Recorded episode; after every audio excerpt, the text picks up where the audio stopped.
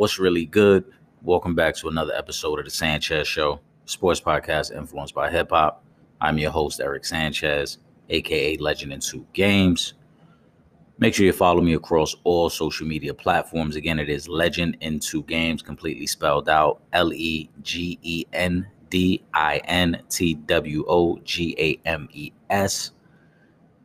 Also, subscribe to the podcast, streaming on all major platforms. Shoot me a like, shoot me a comment.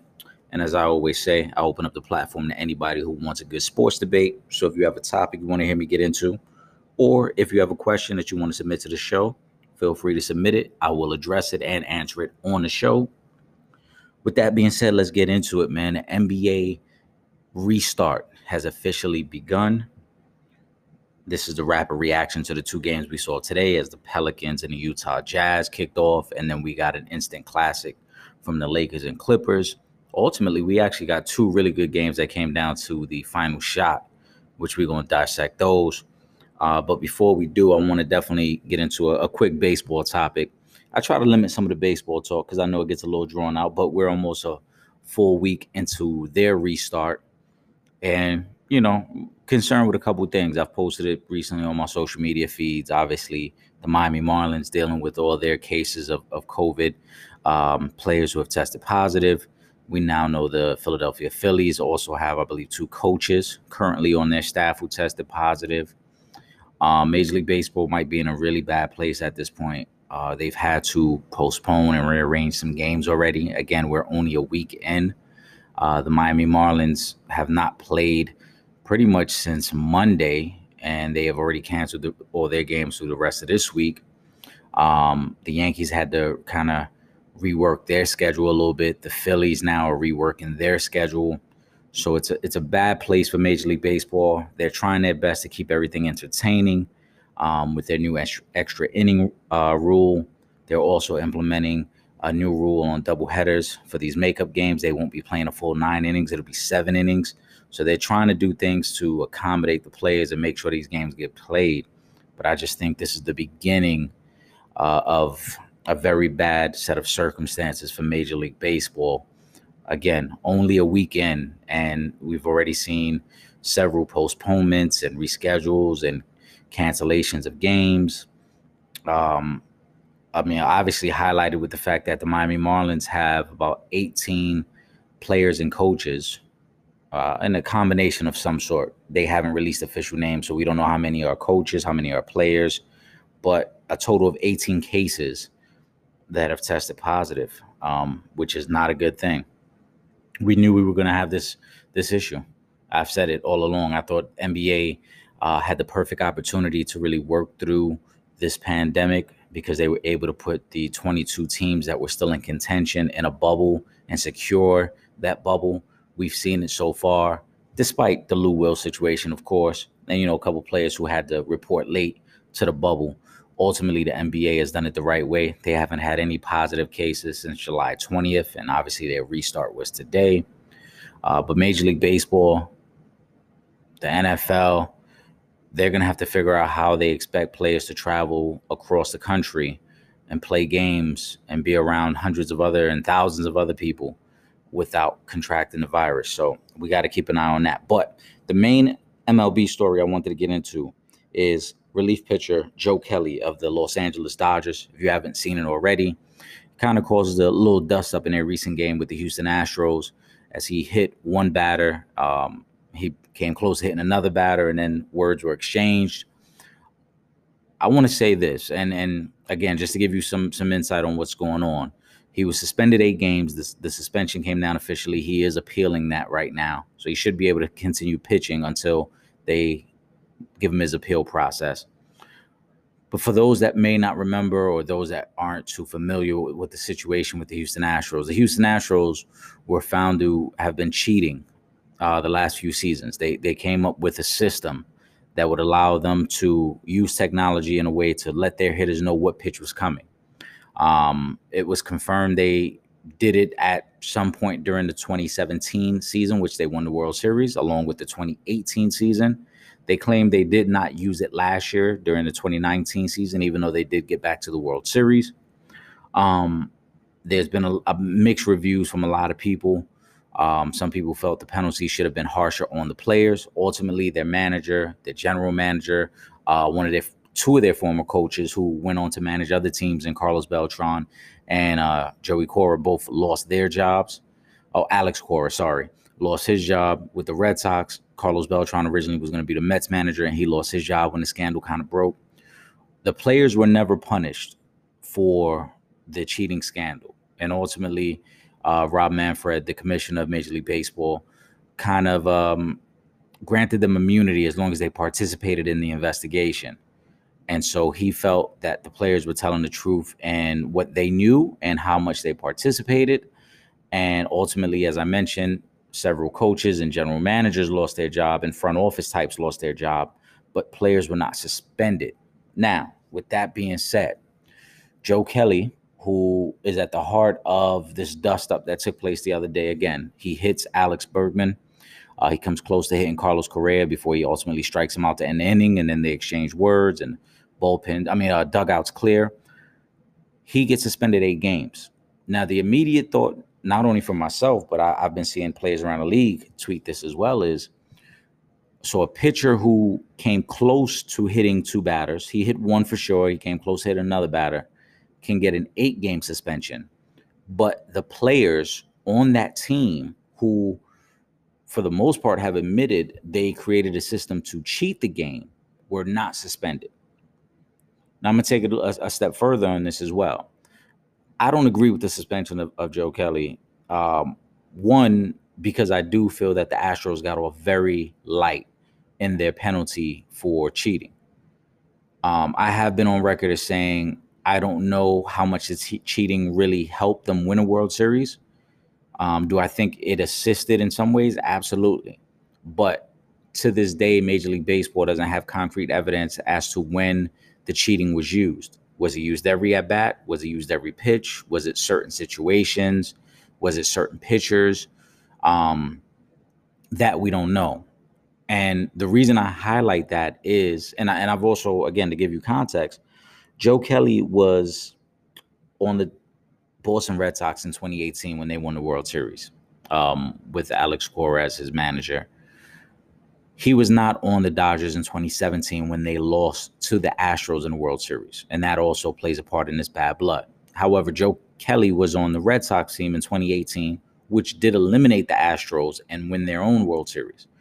The Red Sox have also been accused of using this same system that the Astros kind of um, pattern or, or modernized, I should say, because cheating in baseball isn't anything new, but they were able to use technology in a way that no one else has been able to do. Now, with that being said, Joe Kelly was on a team that used cheating. Again, we don't know to what extent. We don't know if it was used every at bat, some at bats, certain pitchers, certain circumstances, but we know it was used. And I do believe that the Astros should have been penalized a little harsher. But in regards to this situation, as I said, I do not agree with Joe Kelly getting an eight game suspension especially when the players on the Astros and the players on the 2018 Red Sox, for that matter, have never been punished for their part in cheating. So we've got to understand that there are going to be players who don't agree with what took place and are going to feel slighted in some way, shape, or form, and are going to feel that, hey, I may have been cheated out of a chance to win a World Series because of what these guys were doing. And ultimately, you got to let the players settle it on the field. If you're not going to suspend the Houston Astros, any of their players, or the Boston Red Sox for that matter of 2018, then you've got to realize and you got to understand that some of the quote unquote uh, game's justice is going to play out on the field. And it's, it, it happens in every sport, right? In football, if a guy lands a dirty hit on a quarterback, let's say, and there's no penalty flag for it, well, guess what? That quarterback's team, his defense specifically, is going to target somebody on the opposing team to get that hit back on. You hit my guy dirty, I'm gonna I'm gonna get one of your guys back. It's almost an unwritten rule. Same thing in basketball. You foul my guy extra hard. Don't be surprised if one of my guys fouls your guy extra hard. So Major League Baseball, I think, is overreacting with this eight game suspension. Um, if they want to say, hey, you know, all right, we, will give you a few game suspension because obviously you did kind of cause a dust up in the game. And we don't want to see anybody get hurt. So when you're head hunting and you're targeting guys' head with pitches, we don't want to see that. But eight games, I think, is a little excessive. I think Major League Baseball will reduce it. I, think it's going to re- get reduced to about five games. That's just my initial thought on it. However, I understand where Joe Kelly's coming from. I understand how the players feel about this situation. And I think ultimately the Houston Astros would agree. I think they came into the season expecting to be hit a couple more times than they normally would. Um, I've also been on record as saying that the Houston Astros may be the biggest benefactor of the quarantine and then the games continuing without any fans in the stands because they don't have to deal with the heckling. They had a chance to kind of hide in the shadows of everything else that was going on in our country as opposed to being the spotlight um, for the upcoming season. And so they kind of got a pass. And so if they've got to get hit on the back or hit on the ass or hit on the wrist a few times, that's what it's going to have to be because they got to understand that there are a lot of players that are still very upset by what they did over the last few years.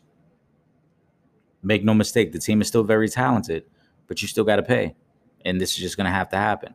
Major League Baseball, you got to do a better job on this, though. I think you you cannot send this message down the pipeline that we're going to protect the Astros in any way, shape, or form uh, from some sort of retaliation. The league and players are upset, and it's not just players; there are managers, there are front office types around the league that are upset about this. So you're going to have to let the game kind of police itself this time. Rob Manfred, do the right thing. Reduce the suspension. You want to suspend him for throwing at Correa's head? I get it. But eight games to me is excessive, especially when you consider that Joe Kelly was not thrown out of that game. There were warnings issued to both teams, but Joe Kelly wasn't thrown out of the game.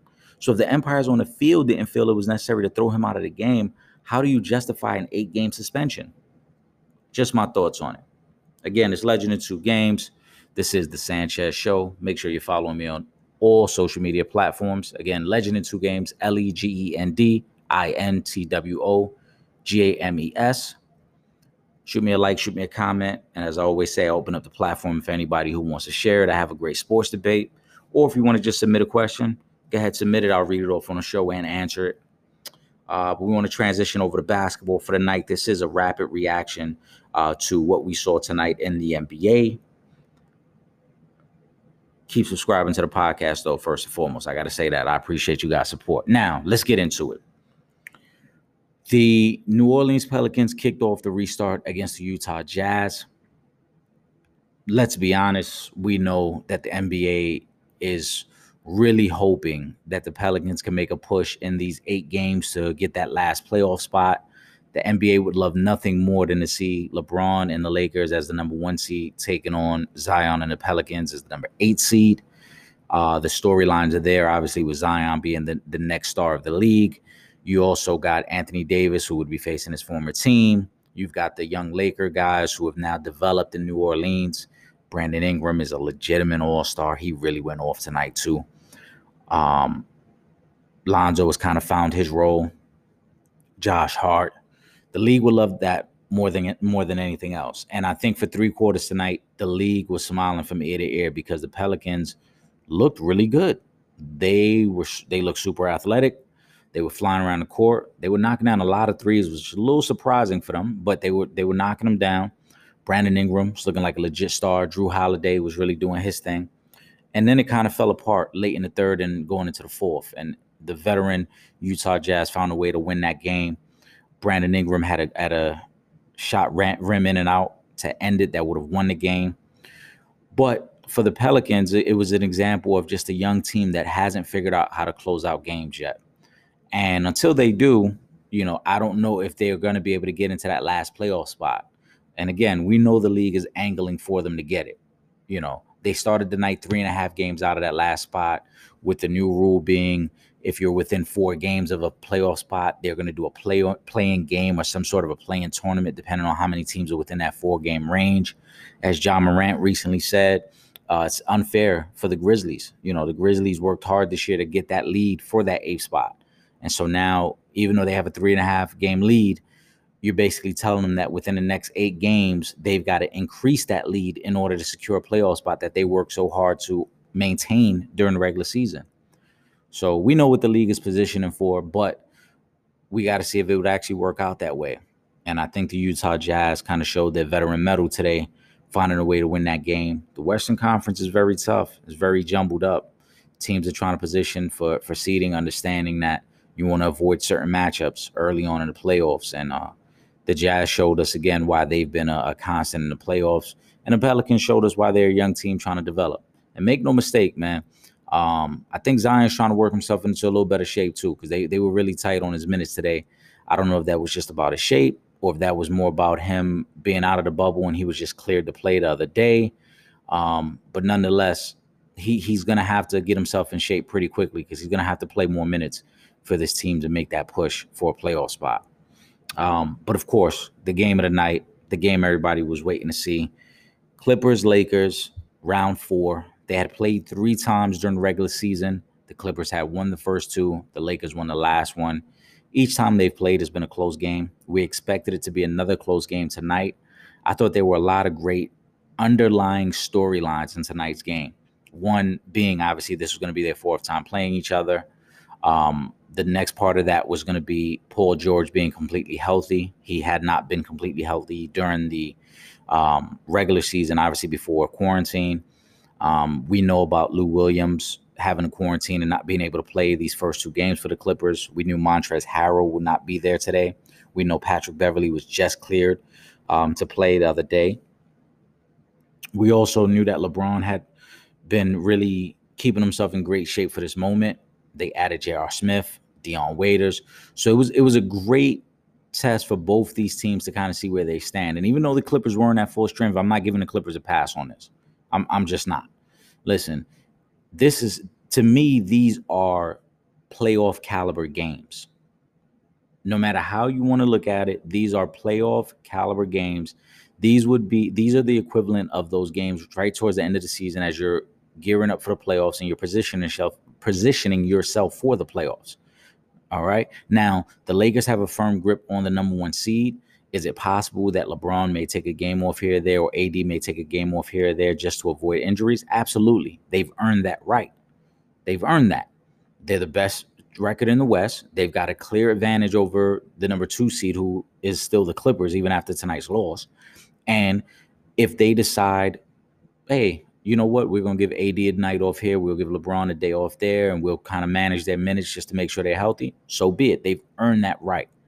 And so that's why I'm not giving the Clippers um, any breaks in tonight's loss, even though they were missing two of their key guys. The Clippers are a deep team, and they showed it, and they hung right there. So, with that being said, some of my immediate takeaways from tonight. All right, Lakers win, close game. LeBron was very big down the stretch, uh, not only making the game win the shot, but his defense was stellar. Uh, he definitely looked energized. He had fresh legs, and I and I give LeBron a lot of credit because I thought LeBron looked very energized early. Um, he had a lot of spring in his step. He wasn't looking to really get his offense going, but that's not a bad thing because again, you're trying to integrate some guys into the rotation that weren't normally there. The Lakers themselves come into the bubble without Rondo and Avery Bradley, and they've got to find a way to fit Dion Waiters in. I thought Dion Waiters was amazing tonight. I really did. I've been critical of the Lakers backcourt all season. I felt that's been their weakest component of their team. I've said all along that for as great as LeBron and ADR, they needed a playmaking guard. Didn't have to be a guy who could be on the court with them, but they needed a playmaking guard who can alleviate some of the pressures and some of the ball handling off of LeBron. I think they found it. Now, we we're probably going to see more J.R. Smith as these uh, next seven games go on for them. But I thought Dion Waiters, the points he gave him off the bench, um, the energy he gave him off the bench, the shooting he gave him, I thought was big. I thought was really big for them. I know Danny Green knocked down some big threes. I know Caruso played some big minutes for them. But I thought Dion Waiters was a big difference maker today. And I've always liked Dion's game but I also felt that at the end of last year, I wasn't sure if we had seen pretty much the end of his career because the the knee and the leg injuries really had him out of shape last year with Miami, and I think it put him in a bad place mentally coming into this year. And for those that don't remember, you know, he he claimed he was ready, and then he kind of started the season not playing, and then um, there was a story of you know him having a panic attack on a on a team flight Some people say it has something to do with the edible he ate. I, I don't know. I wasn't on a flight, but you know, he fell out of favor in Miami, and I think he looks good. He was he was in good shape here.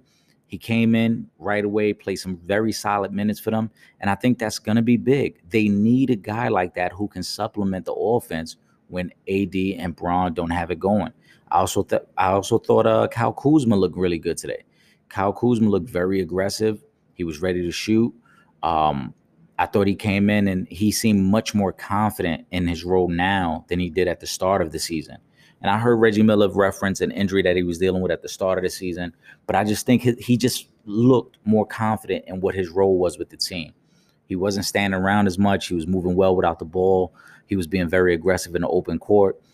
I like what those two guys brought. And if the Lakers are going to get that type of contribution um, from Kuzma, from Waiters, they're going to be tough to beat because we know AD is going to pretty much win his matchup every night. And we know LeBron's going to win his matchup pretty much every night. And it's going to be up, up to the supporting cast. Can they get that third and fourth scorer going? That even when LeBron isn't looking for his shot, they can rely on other guys to kind of carry them through some through some dead spots. I thought they found it tonight, and I think that was the difference.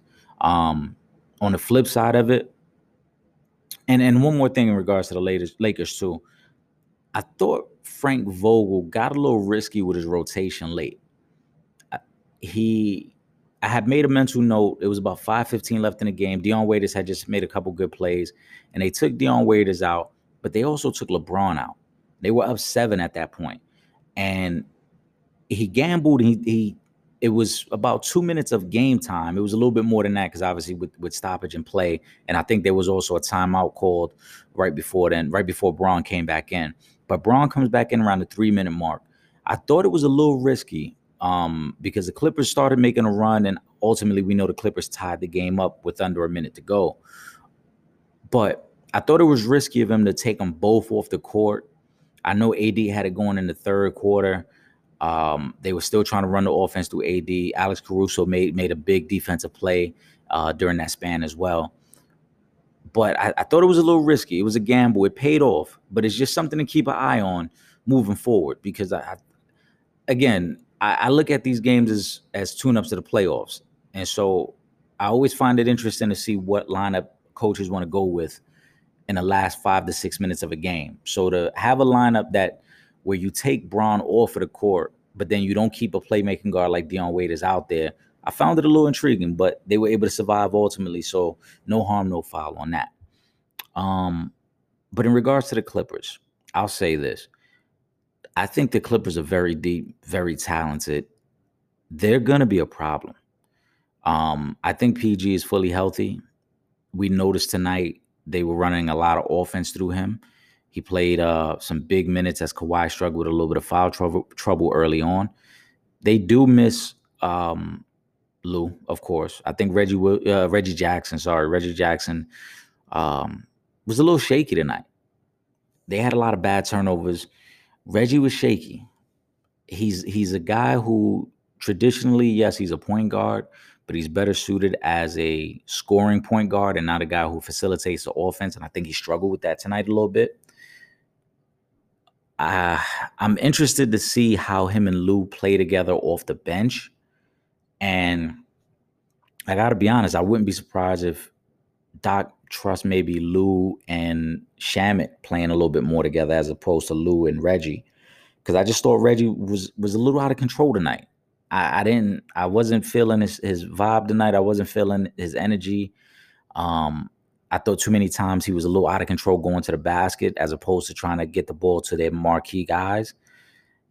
And I and there was a stretch in the third quarter when AD went off to really get the Lakers back in the game that I thought also flipped the switch a little bit because the Clippers had a really strong third coming out of halftime, and then they were sitting both their guys for about two and a half minutes, and Reggie was was the primary guy, and the offense kind of just went cold, and that was Reggie's kind of moment where he could have had two and a half minutes of just like, all right, let me just sustain this lead a little bit. Let me just keep things rolling until these guys get back in the game. And he really struggled, and and it allowed the Lakers to get back in the game and get their rhythm going. So it, keep an eye on Reggie Jackson on, on, what his minutes might look like once Lou gets back to playing. Um, another takeaway from the Clippers is I think I don't think Kawhi is in shape. I really don't. I, I, Reggie Miller pointed it out how a lot of Kawhi's shots were hitting front rim. His legs looked a little sluggish. I was watching him move up and down the court. Um, there were a couple times, no, and and not taking anything away from LeBron because LeBron played great defense on him as well, not just on the last possession, but throughout the game. Whenever they were matched up, LeBron took it personally that he wanted to slow Kawhi down. But I noticed a lot of times that Kawhi was very hesitant with his dribble. And he continued to try to pump fake. And it was everybody. It wasn't just LeBron. It was everybody who defended him. It was almost like he wanted you to bail him out. He needed you to either go for the pump fake so he can get an angle on you or go for the pump fake so he could try to lean on you. You know, he, he kept doing it. And it made me wonder, did he have his legs under him? Um, because we've seen him at his best be able to still get to the basket. And I didn't feel confident in anything he was doing today. I, I really think he struggled with having his legs under him, under him. It could be a conditioning issue. It could just be the fact that they haven't really played a real game in quite some time. And so maybe, you know, maybe he was dealing with a little bit of just in-game conditioning. But I don't think he I don't think he's uh he's in game shape yet. I'm not gonna call it a health issue. I'm not gonna say he's injured because I don't think he's injured. But I definitely think uh, he doesn't have his legs under him. But we, I, I do believe PG is is right. Paul George looked good. He looked healthy. He was more than confident to take any shot he needed to take. He was more than confident going to the basket. So I think he looked good tonight. Uh, and one of the key, biggest moments of the game that I think Doc Rivers is going to kick himself over. And it wasn't necessarily a terrible decision, but it really cost them. Down three, 101 98. We know Paul George makes the three the biggest or, or the most overlooked scenario in all of this is they had Reggie Jackson on the floor to provide spacing if necessary. Now, Paul George shoots it quick, and as Reggie Miller highlights, they're going. He went for a quick two for one opportunity because if he misses the three, they can always just play defense and have opportunity to get the ball again. He makes the three. Lakers don't call a timeout, which was very smart by Frank Vogel to just let LeBron go to work and don't allow the defense to set up ultimately, Paul George still plays great defense on LeBron. He forces a bad shot out of LeBron. But if you watch the highlight, Reggie Jackson is late getting over the box out. That's what allows LeBron to get his own rebound and ultimately the, the floater right in the lane that ends up being the game winning shot. If Patrick Beverley's in the game, Patrick Beverley boxes him out. Now, does he box him out and LeBron not get the ball? Who knows? LeBron may still get that rebound. But Reggie Jackson is so late getting back in the picture and if you watch the replay, it's clear as day. He is so late getting back in the picture that LeBron, during the shot, because there's so much contact between him and Paul George, Paul George is completely out of the picture now because he's so out of position. Reggie Jackson never gets into position to box out. LeBron gets an easy putback, game over. So something to keep an eye on as well. I thought Reggie Jackson was really bad tonight. If you can't tell already, I, I thought he struggled. Um, and that's something that Doc, I'm sure, will go back and revisit and, and question if he should have just had Pat Bev out there, um, no matter what. But it was a great night of basketball. I think tomorrow it gets even more exciting as we go into the weekend. It's just amazing that we've got NBA basketball back again. Hopefully, we can continue to see Major League Baseball because, again, I do think it's on shaky, shaky ground. But until the next episode, again, I appreciate you guys' love and support. Continue to follow me across all social media platforms. It is Legend in Two Games, completely spelled out. Subscribe to the podcast. We out of here. We'll touch base with you guys this weekend. Peace.